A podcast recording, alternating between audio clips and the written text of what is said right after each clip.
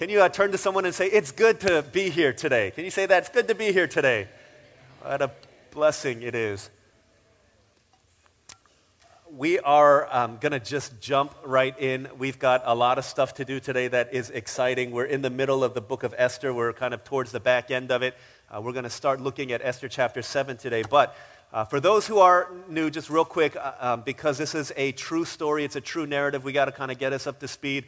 Five main characters, the true story of what's happening for the people of God as they live in the Persian Empire, 5th century BC. So 473, about 483 to 473 BC is when the events of the book of Esther take place. We're living in the Persian Empire, and the people of God are living in enemy territory. And so, what do we see here? Uh, we see five main characters. The king of Persia is a man named Xerxes. He's a bad man. He's vile. He's angry. He's evil. He's wicked. He loves women. He loves pleasure. He loves wine. He loves eating. And he loves to expand his territory. This is Xerxes. He's over the Persian Empire.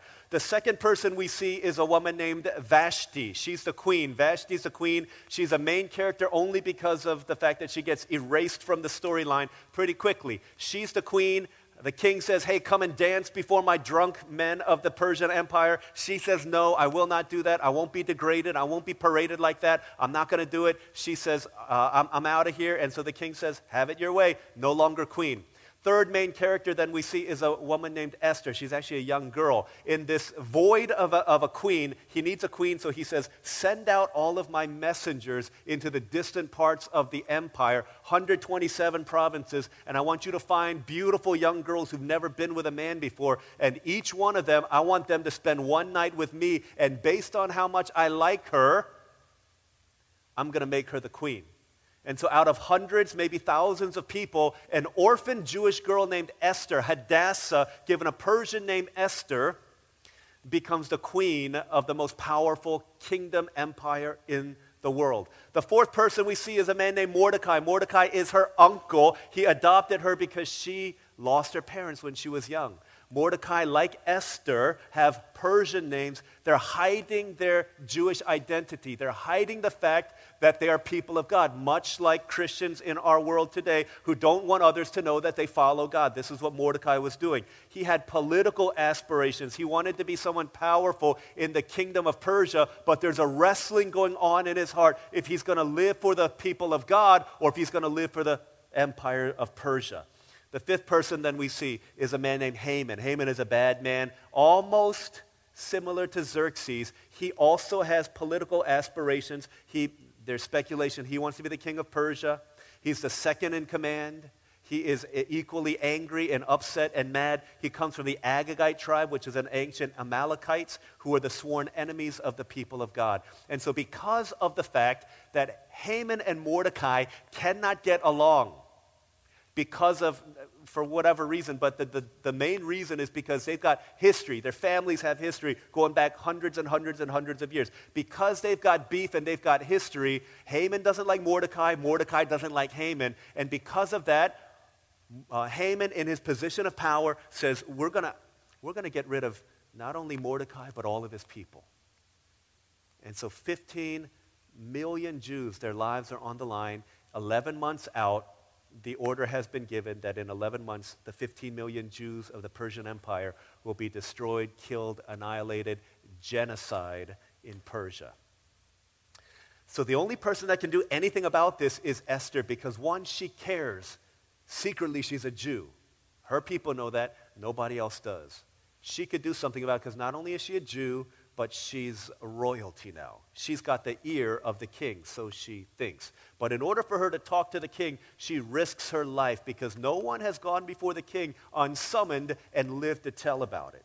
And so this is the dilemma that's there. Esther goes and she says, I'm going to slow play this a little bit after fasting and praying. She says, We're going to slow play this whole deal. What I'm going to do is I'm going to throw a couple parties, a couple feasts for Xerxes and for Haman. And during the second feast, I'm going to bring up this request. That's what we're going to look at today. But in between the two feasts, what's happening is Haman, the bad man, second in command, prime minister, is really excited because he just spent time with the king and the queen.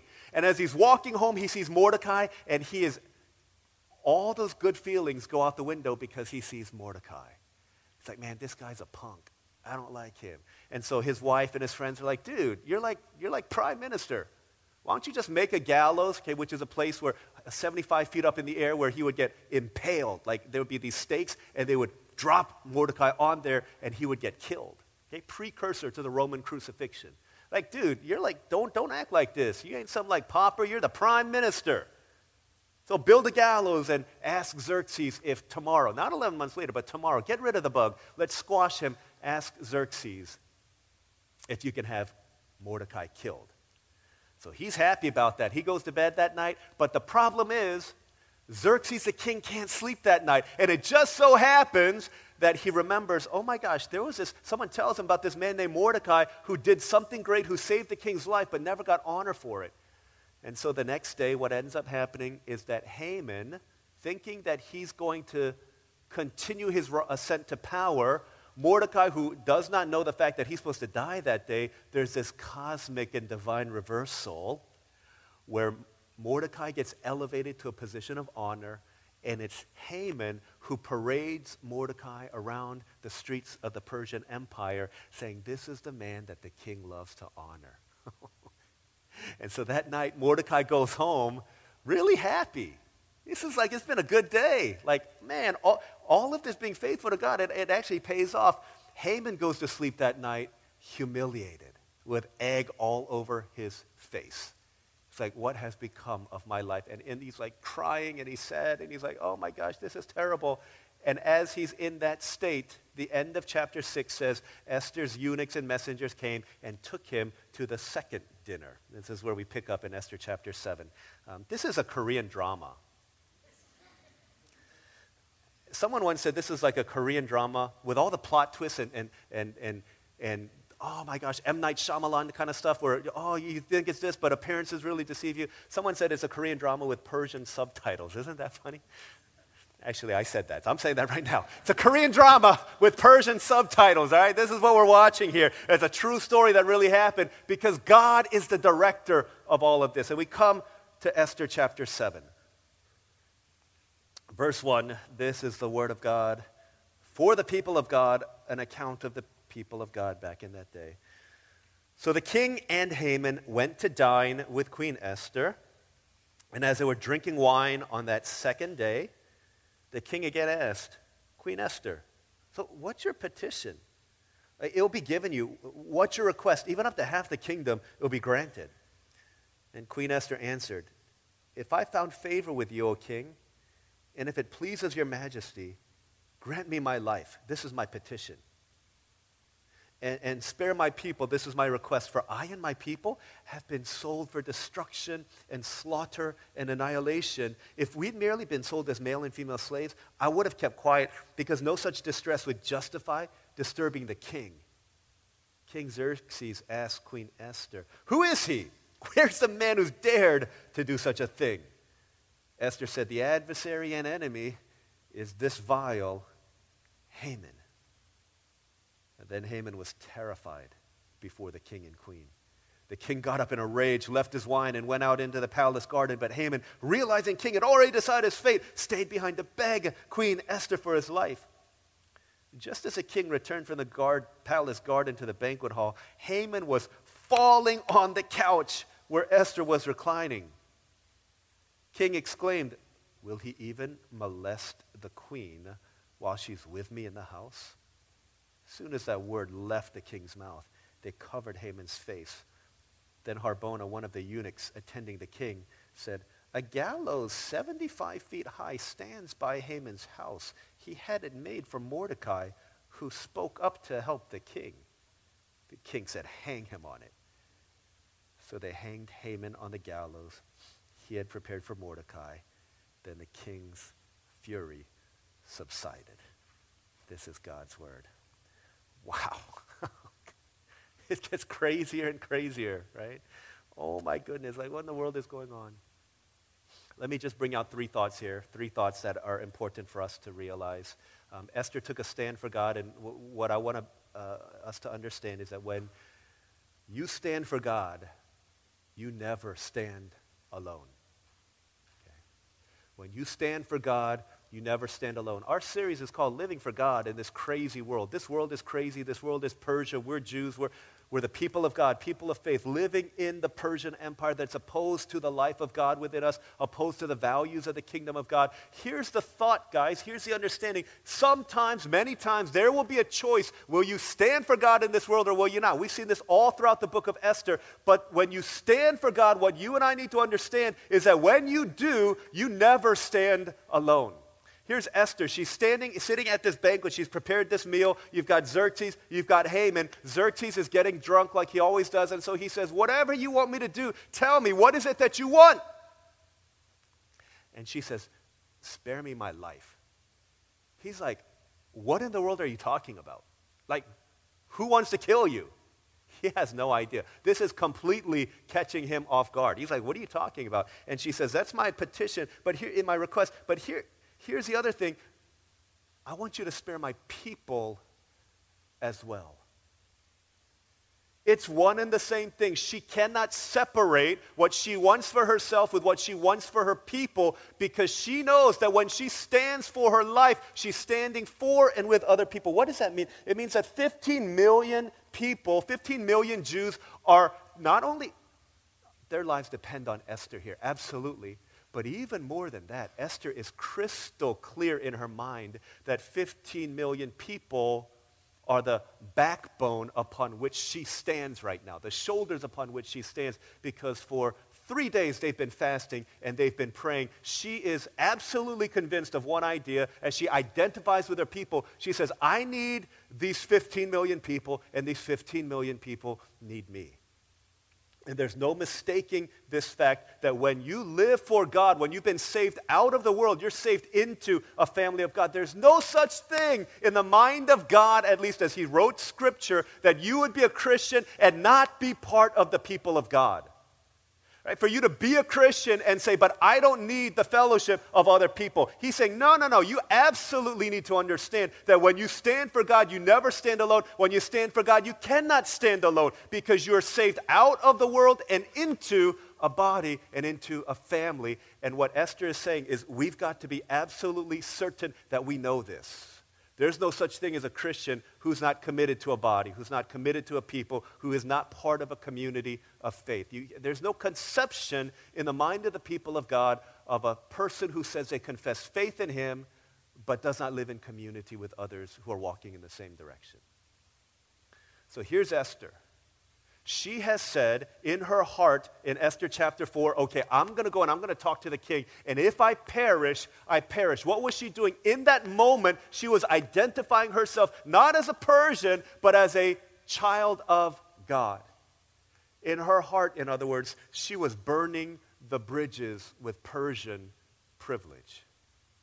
Because understand this, guys, we have to understand that if you're God's child living in this world, there are certain privileges that this world affords to you that we do not associate ourselves with. There are certain things that this world says you ought to have sinful pleasures, sinful tendencies that we oftentimes think, well, I can just dabble with these things as a child of God. But what the Word of God makes clear is that friendship with this sinful world is hatred towards God. If your brother or your sister was killed by somebody, right? Was killed by somebody, for you to go and fraternize with them and say, This person is my friend, would be a disservice and a dishonor to the family member who had been killed. And it was sin in the world that crucified our Savior. And so when we say we're friends with the world, we have to think what that means about our relationship with God and what it's really saying. Not what we say we believe, not what we think we believe, not what we sing we believe, but what our lives say we believe about our relationship with God. And what Esther is saying is, as I stand for God, I burned my bridges long ago, but for the first time, I'm crossing over that line, and I'm saying, I'm a, I'm a, person, of, I'm a person of faith. I believe in the true and living God. I come descendant of Abraham, a child of the king. What we would say today is I'm a child of God, a, a believer in Jesus Christ, my Savior, and I've drawn the line in the sand and I've crossed over it. I'm part of the fellowship of the unashamed. This is who I am. When push comes to shove, as you live life in this world as a child of God, when you go to school, when you go to work, it's not, the question is not, hey, do you like your church friends better or your school friends better? Your church friends better or uh, your sinful friends better? That's not the question. The question is, when push comes to shove, will you stand for God and say, I believe in Him, I'm a child of God, and I'm going to live for Him no matter what anybody else says or does to me? That's the question that every single one of us has to ask. This is what Esther had to ask herself as she looked in the mirror. I'm the queen of Persia. To identify myself as a Jewish person could potentially end my life. But she decided in her heart, I'm burning my bridges with this world. I've decided to follow him. And so she draws her line in the sand and she says, Here it is, King. Here's my request. I'm a Jew. I follow God and I stand for my people. And what Esther is telling us is that whenever you and I make a stand for God, you may feel like you're alone in the palace of Persia, but you never stand alone when you take a stand for God. 15 million people were depending on Esther, and Esther was dependent upon 15 million people. What does that mean? It means that your life is wholly wrapped up not only with His, but with His people as well. Not only do you need them, but they need you. Right? You need the prayers of your people to carry you in those times to stand for God. They need you. You need them. You need to carry their burdens. They need you to carry their burdens. You need to pray for them. They need to pray for you. They need to, to, to sing the songs of the church. You know what? You know how many times it's like I come into to worship believing the songs that I sing, or sometimes even struggling to believe the songs that we're singing? Obviously, I believe it, but there are moments, there's questions. But then I come into this body and I hear people singing around me, and I'm like, man, this is what I need. I need people to sing this truth into my own heart. I need to know that when I stand for God, I'm not standing alone. I need to know in my heart of hearts that when I stand for God, that you are standing with me, and you need to know that one another, you've got other people who are standing with you as well. That you're part of a much bigger thing than you might think. When you say, I'm standing for God alone at this party, they're all doing drugs, but I'm going to stand for God. You do not stand alone. Not as a child of God. So I think about this. I, have shared this uh, maybe three, four years ago. But when I think about what it means to stand for God and to not stand alone, I think about this, uh, this young man in Northern California uh, many, many years ago. He, uh, he was involved in gangs and drugs and things like that in, in Northern California. Probably he's a, a very uh, well-known Korean street gang in San Francisco. And there was this youth revival, youth retreat, where people were coming and they were hearing the word of God and, and, and worshiping the Lord. And he's the kind of guy that um, a lot of times people look at this guy as they walk in and say, Why is he here? You know, he's probably here to pick up girls, or he's probably here to uh, recruit people for his gang. Uh, but whatever reason he's here, it's bothersome to some people, right, as they think about his presence there. But for whatever reason they thought he was there, he was there because God was doing something within this young man's heart. And at the end of the message, when the invitation, there was an altar call given. If you want to put your trust and follow Jesus, then you can come to the front and just kneel, and, and we'll have people come and pray for you. And so this guy walked up there, he was like sobbing and he was weeping, like God was working in his heart. And he came to the floor and he just started kneeling and he started praying. And he said, I don't know if he was praying, but he was crying, just like sobbing and weeping. And there was a pastor, he was 27 years old, his name was Chan. And Chan came out of a lifestyle of, of, of drugs and gang banging and, and, things like that. And so he knew this, this young guy. He knew what he was going through. And so he walked, he walked up to him and he, he knelt down next to him. He put his arm around him and he said, Hey, um, you want to put your trust in Christ? And th- this guy, big, strong guy, he just is weeping. And he says, It's just so hard. It's so hard. I want to follow him, but I don't know if I can. For all of us who've been in a place like that where it's a call to leave the world to follow Jesus, you know it's hard. Right? We all know it's hard. But what Chan knew is what most of us don't know about that guy's situation. He's in a gang. Your gang is your family. You sell everything out to be part of this gang. You fight with each other. You fight for each other. You give your lives for one another. That's your family. And so you want to leave a gang, it's not just peace out, homies, I'm out of here. You want to leave a gang, you get beat out. That's what happens. You get beat out because it's betrayal against your brothers. And so what you do is if, you, if, I'm, a, if I'm a dude in a gang and I want to leave, then all the gang brothers would stand on either side, make lines. Some would have uh, baseball bats, lead pipes, two by fours, whatever it is that they, got, they, they wanted to beat out with. And as I walk through, they just, you get beat out. You get beat until you make it through the line, and then if, you, if you're alive, then you, you can leave your gang. You get beat out. That's what you do. That's what he's saying. I want to follow Jesus, but it's hard. That's the cost. And so as this guy's weeping, Chan knows, he's like, I've been there. He said, listen, when you leave this life of sin to follow Jesus, there will be a better family that's waiting for you. There is a better family that's waiting for you when you leave this behind. And he said, I will go with you so that when you get beat out, I will receive you on the other side and we will go together to your home. I will be there with you when you get beat out because you need to know that you don't do this alone. And the guy's like, it's, it's just too hard. It's too hard. And so Chan said, This is the right decision to follow Jesus. He said, Here, listen, young brother, I will go with you and I will walk through that line and I will get beat out with you so that you know that you're not standing alone for God. He's weeping, he's crying, doesn't know what to do.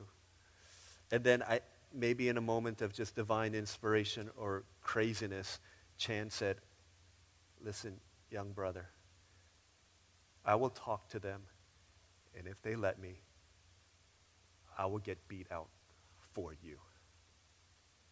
I'll go through that line for you. My life for yours.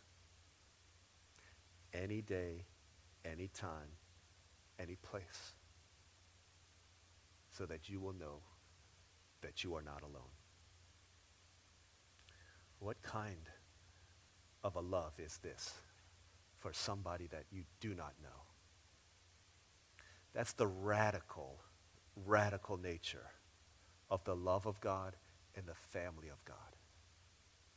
And you and I need to not only know that this is us, but we need to be this kind of a people for one another. I don't imagine we'd get beat out like this, but we have to know that when, and, and, we need to communicate to each other, listen, brother, sister, when you stand for God, you will not stand alone, right? You will not stand alone. There's a chain of witnesses that has been lined up and linking arms for thousands of years throughout human history, saying, I believe in God. I will risk my life, and if I perish, I perish. But I do it for the sake of my God and for the people that I love. This is our family. That's the first thing we see. I've got to move on. First thing we see, when you stand for God, you never stand alone. Second thing, second thing, when you fight against God, on the alternative, when you fight against God, you're ultimately fighting against yourself. Okay? When you fight against God, you're ultimately fighting against yourself. Esther's like, all right, here it is. Here's my request. Spare me, spare my, spare my people. Uh, verse 5, Xerxes says, Who is he? Where's the man who's dared to do such a thing? Xerxes has no idea what she's talking about. Why not? Because she's never said she's not Persian. Ain't nobody know that she's a Jew. They, uh, all they know is she's just a good Persian young girl who was brought into the harem and became queen. Haman has no idea. Nobody's told him. She hasn't told him. Mordecai, she doesn't know. He doesn't know anything about Esther, and who she is. And so here's Esther, and she says, "Spare my people." So she lays all. She brings all the chips out, lays it on the table, puts her cards on the table, and Xerxes. Who is he? Where's the man? And, and, Esther says, the adversary and enemy is this vile man. So think about this. This is crazy. I am Esther. I'm the hostess of this banquet, okay? Uh, here's King Xerxes. He's eating, drinking his wine, asking me what's going on. Here's Haman. He's just, he, he, it's just, this is like she, he's asking her, she's responding to him. He's talking to her, she's responding. So I'm just going to eat my chicken. I'm going to eat my steak. I'm going to eat my mutton, whatever it is that he. So he's just eating, stuffing his mouth, all this stuff, drinking wine. He's like happy over here. He's like, who is this man? Who is this person? He's clueless. She's like, the adversary, the enemy, this vile. And then in slow motion, if this is a movie, okay, Esther, played by Natalie Portman, right, the Jewish actress, the adversary, the enemy, the vile Haman, right? And Haman's got like food all dripping down his mouth, like, what the what? Like, what are you talking about? And he's like completely perplexed. And then reality hits that Esther is actually a Jew. And he has ordered for her execution along with the other 15 million people who belong to that race. And all of a sudden, has there ever been a moment, that, has it been a, like a, a, a five seconds in your life that changed your life and you knew that everything that you've built up was coming to a crash? Like, holy cow. Those five seconds just happened for Haman, where he's like, dude, my life is over. And so Xerxes is livid. He's, he's going to get rid of he's going to get rid of Haman, but he's got his own little dilemma because he's the one whose signet ring is on that decree to kill the Jews. So he's like, mm, what am I? So he knows he's going to kill him, but he goes and takes a walk in the garden, trying to figure all this stuff out. Harem protocol says if you're a man and you're not the king, you do not get within 10 steps of a member of the harem, let alone the queen. But Haman knows he has no choice but to plead for mercy. And so he comes to Esther and he's pleading with her. I don't know how long this takes, it doesn't say, but walking around the palace garden, he walks back in, Xerxes does, and just at the perfect moment, Haman trips and falls over the couch and is all over Esther.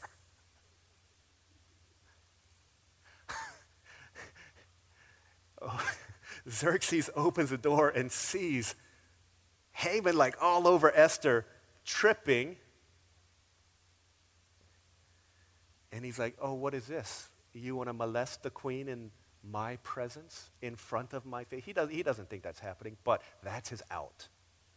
Now I have a way that I can kill Haman without, while vindicating myself. The reason Haman did this, was, I did this to Haman was because he was messing with my wife.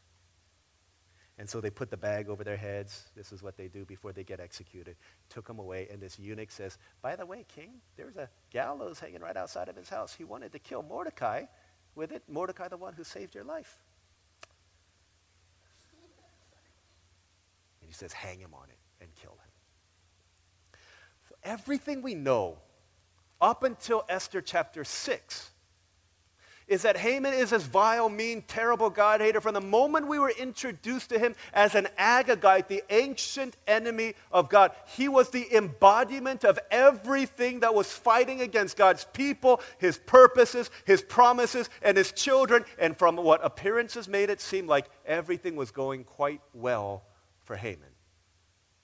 He was getting honored. He was becoming a prime minister. He was dining with the queen. He was dining with the king. Everything was going well. He built a gallows. The one thing in his life that wasn't good, Mordecai, he was going to get rid of him. And then all of a sudden, things started spiraling downhill until that point in time where he fell all over Esther's couch if there is a God who is sovereign over the rising and falling of faulty zippers on pants, it's the same God who's sovereign over the rising and falling of clumsy prime ministers over the sofa bed of the queen.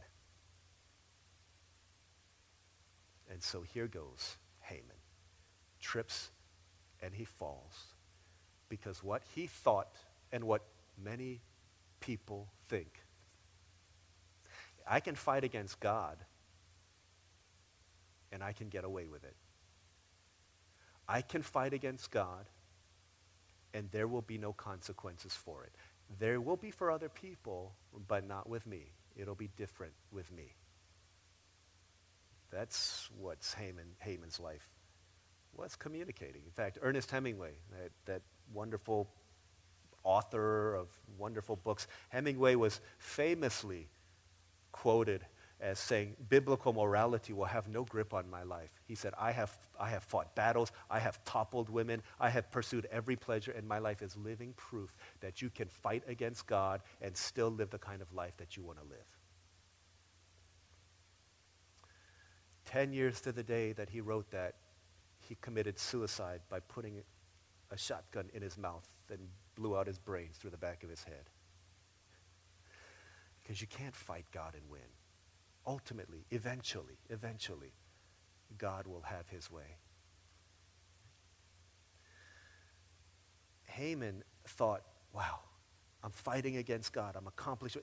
He thought he had the power, only to realize that all it took was a sleepless night, the trip of, uh, uh, uh of a, you know, however it is that he tripped and fell to bring everything, that house of cards came tumbling down.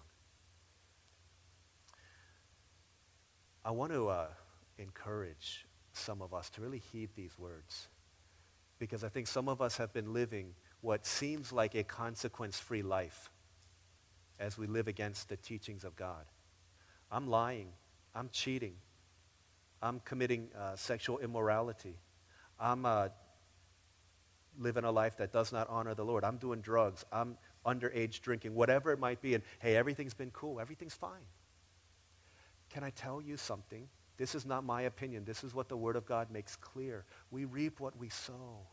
And when you fight against God, you're ultimately fighting against yourself. Haman had no idea that the gallows that he was building was the very gallows upon which he himself would be impaled. And we think we can, uh, just as, as, as Xerxes put a cover over the face of Haman, we think we can put a cover over the face of God that he won't see the sins that I'm doing. It'll be different with me, we say. But the Word of God is making it clear that when we fight against God, we're really digging our own grave and fighting against ourselves. Well, how does that happen? It looks like everything's been fine. Everything's been fine. The last thing that we see is that everything can change overnight. Everything can change overnight. And so here you go, the night before, Mordecai goes to bed thinking that in the morning, his pretty grand life is going to become perfect when Mordecai is, uh, when Mordecai is gone. Here's Mordecai going to sleep that night. He doesn't know that the powers that be by tomorrow night want to have him killed. He has no idea. But in this divine orchestration of events for the sake that his promised line would continue so that through this seed would come the Savior of the world in order that his promises would be fulfilled, God pulls the carpet out from all of these things and he says, listen, everything can change overnight. That's all it takes. Five seconds, mutton in his mouth to becoming impaled on the gallows. That's all it took. The news came within a five second span. Everything can fall just like that. On the other hand, for Mordecai, who had been giving himself and, and struggling in faith. Do I live for God? Do I live for the world? Do I live for God? Do I live for the world? Do I stay hidden? Do I come out when the temptations to hide? Do I shine? What do I do? What do I do? And finally, he's beginning to grow in himself this sense of, I need to stand for my people. I need to stand for myself. And while he was laboring in what seemed and toiling in what seemed like oblivion, in just a moment, that's all it took for God to say, I see you and I honor the things that you do for me. Where are you today? I think we're all either Mordecai or Haman or somewhere in between. Some of us think, man, I'm living my own life, doing my own thing, living in sin, living in earthly pleasure, living for Persia. That could change overnight. And if we repent, then God will relent in order that we might turn back and experience his grace. On the other side, some of us are Haman and we're wondering, is it worth it? I'm living in Persia. Is it worth it to live for God? I want to live for Him. I want to live for Him, but it's hard. The cost is high. It's difficult. It's painful. And, and sometimes I feel like I'm all alone. God says, I will always honor faithfulness to my call. I will always be faithful to the ones who are faithful. And even when you're not faithful, I will remain faithful to my word and to my promises and to my children says it always, it always works out. God has a way of reversing everything for the sake of his purposes. For some of you who are struggling, wondering, is it worth it to continue to live for God? Hey, Does anybody see the things that I do? I'm not being honored. I'm not, I'm being, it seems like I'm being, in fact, it seems like my life is getting worse sometimes. I'm walking around these walls of Jericho and it seems like nothing is happening. All I'm doing is working in faith and working in faith and working in faith and, and nothing is happening. The sixth day, the seventh day, seven times walking around. First five times nothing, six times nothing, seven times nothing. Worship God. They worship God and bam, in a second, everything changes. That's our God. That's our God. He's faithful to his character, to his promises, to his word. He will never, ever, ever fail you and me because he cannot deny his character. He cannot go against his character. He cannot deny himself because this is who he is. Though we are faithless, he will always remain faithful to his people. That's the confidence that we have as we live this life in Persia for the sake of God and his glory. You believe that? That it's worth it. I thought by now these walls would fall down, but I know still that he has never failed me yet. That's our confidence. Our hope is built on nothing less than his blood and righteousness. These things don't change. Our feelings change, they come and go. Our circumstances change, they come and go. Our level of commitment to God changes, it comes and goes. But his faithfulness will never fail. Because all throughout history, this is what God does. He's a master at flipping the script and changing things overnight. In fact, the greatest reversal doesn't happen in this great Korean drama, Persian drama of the book of Esther. The greatest, the greatest reversal comes because we're all waiting for that, aren't we? We're all waiting for the reversal of our fortunes from this broken, sinful world to that which we know is coming. As we await that, we're anchored in this hope that 2,000 years ago, 2,500 years ago, Haman built his own gallows and was crucified on it because that's what he deserved. 2,000 years after Jesus, we are building our own gallows, our own cross, because that's what we deserve. But in history, 2,000 years before us, Jesus died on the gallows that our sin had constructed. He died in our place. How's that for reversal of fortunes? The only person of whom it was said, this, it could have been said, this isn't the way it ought to be. But Jesus, the perfect one who deserved nothing but exaltation, honor, and glory, received the punishment for Haman, for you, for me, that we deserved. And the only people, right, who like Haman should have been nailed to our own cross, when we put our trust in Jesus, we receive the blessing and the promises and the hope that Jesus alone of all people deserved.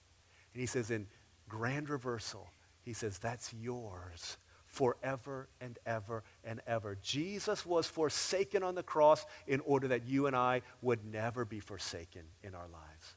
That Jesus took the punishment so that we would never fear. The, my fear is gone. My sins have been forgiven. My future sure. My hope is secured in Christ. That's not just the song we sing. It's what we live out each day of our lives. And on what seemed to be the darkest day in history, Oh, how things can change overnight. The disciples, the women, run to the tomb in their disturbed, distraught, depressed, grieving condition. And they come to a tomb that's empty and they leave running because they knew that God had met them in that place.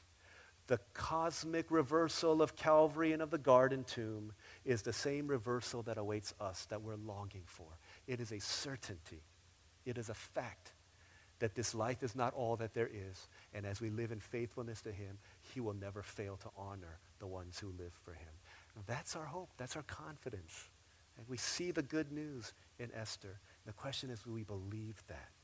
When you stand for God, you will never stand alone. When you fight against God, you're fighting against yourself. But take heart and trust him. Because despite appearances, he will never be unfaithful to his word. Let's pray together. Let's pray. Spend a moment to respond, to reflect. Well, how is God calling you to live in light of these words? Hey, some of us, can you feel? Yeah, if you feel that God has been putting and pointing out a certain sin or relationship or habit or place that you frequent in your heart, yeah, let's not ignore that. Some of you are here, you're just here. You're a parent, you're a friend, you're a cousin, you're an uncle, you're an aunt, you're a relative, whomever you are. You don't usually come here. Can I tell you, you're here today because you needed to be here. Because God has a word for every one of us who's here. No accidents. Maybe some of us, we've been laboring faithfully, wondering if it's worth it. That God would give you the encouragement today that you would know that you're not alone as you journey through this life of faith. Let's pray. Let's spend a minute to respond to the Lord God. Lord, we need you. We need your help. We need your grace. We need your love in us. Lord, show me that you will be faithful. Remind me so that I might live for you, walking by faith, not by sight. Can we do that? Let's pray for a minute together, and then we'll pray and we'll continue on.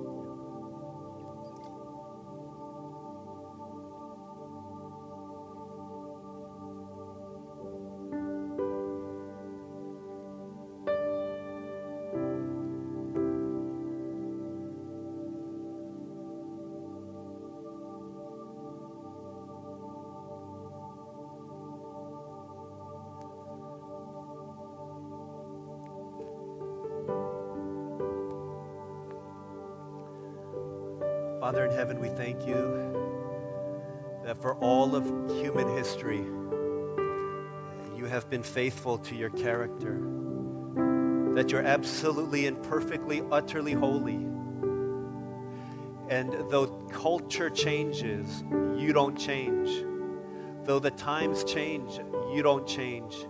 That your word does not change with the shifting sands of our society but we are to be changed by your word because that's what your word was given to do to lead us to a Savior so that our lives could be changed.